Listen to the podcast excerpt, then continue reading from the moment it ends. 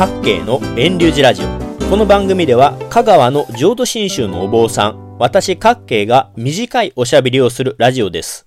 2021年3月9日に配信予定の今回は、いただいたご質問にお答えする形でお話をしていきます。いただいたご質問は、お経文の冒頭に書かれてあるお釈迦様の説法の聞く人数、1250人とかには何か意味があるんですか？というものでした。うーん、そういう難しいことは偉い学者さんに聞いてほしいところなのですが、せっかく頂戴したご質問ですので、私の知る限りのことをコンパクトにお話しできたらと思います。ちなみにですが、私はこの問いに対する明確な答えを持たないことを先にお詫びしておきます。さて、質問してくださいましたように、お経というのは仏様、お釈迦如来のお話の記録であり、お経はまずはじめに、いつどこでどんな人たちがそのお話を聞いていたところから書かれています。例えば、浄土真宗では、仏説無料儒教、仏説漢無料儒教、仏説阿弥陀経の3つを大切にして読みますよね。無料儒教には、陽大美空種、万二千人区、一万二千人の優れた弟子たち。漢無料儒教には、陽大美空種千二百五十人区、千二百五十人の優れた弟子たち。阿弥陀経には、陽大ビクシュ1250人区、1250人の優れた弟子たち。このように、お経には1万2000人の弟子たち、あるいは1250人の弟子たちというふうに書かれています。他の宗派のお経文も1万2000人か1250人と書かれていることが多いです。なんでこの人数なのかという質問ですが、私もはっきりとは知りませんし、そもそも仏様が説法されたのも2500年ほど前のことですから、想像でお答えしないといけないこともあるでしょう。私、書籍の名前は忘れてしまったのですが、以前この人数について説明している本を読んだことがあるので、そのことを思い出しながらこれから説明していきます。そもそも仏教において大切なのは仏法僧でして、この3つが初めて揃ったのが一番最初のサールナート、六夜音のことでした。ここでは5人の修行僧に対してお釈迦如来が仏法を説きました。この時の聞き手はおそらく5人だったのでしょう。この後はヤサという人物に教えを説いて、そこから少しずつお釈迦様の周りには人が増えていきます。お釈迦様はサールナートでの最初のお話の後は、かつて修行していたマガダ地方の方に戻り、布教活動をしていたとされます。また、お釈迦様のお弟子たちも常にお釈迦様のそばにいたわけではなく、それぞれが優れた仏弟子であり、インド各地に行ったり来たりして仏の教えを説くんですね。それでマガダに戻ったお釈迦様は間もなくカッサパという三人兄弟の宗教指導者と出会います。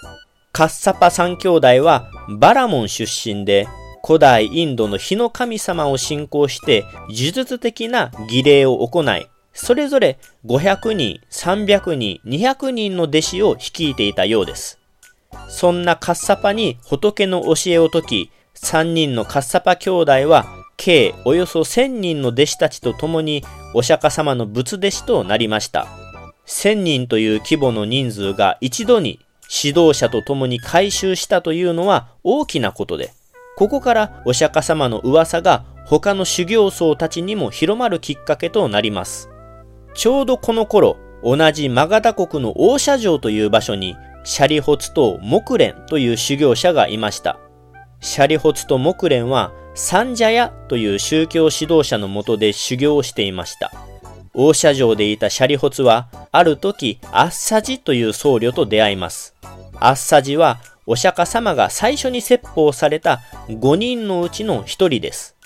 アッサジから演技の仏法を聞いたシャリホツは大いに喜び、木蓮にも伝え、また同じくサンジャヤのもとで修行していた仲間たちにお釈迦様の教えを伝えます。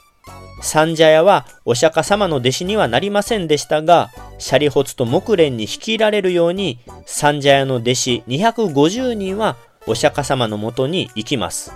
このように宗教グループカッサパ兄弟の1000人とシャリホツと木蓮のグループ250人が最初の頃のお釈迦様の仏教教団に加わったことからそれを反映してお経門で人数を書き出すときは1250人の優れた弟子たちがいたとおおよその人数を書いているのだと思います。これが1250人の理由です。一方で、お経門には1万2000人とあるのもあります。申し訳ないですが、この1万2000人の理由は私は全く知らないので、私の想像を交えてお話しします。お釈迦様には数多くの優れた弟子たちがいます。ですが、彼らは全員がいつもお釈迦様のそばにいたわけではなく、それぞれが優れた指導者ですので、インド各地で仏の教えを説きます。ですので、お釈迦様の弟子たちがいつも揃ってお話を聞いていたわけではありません。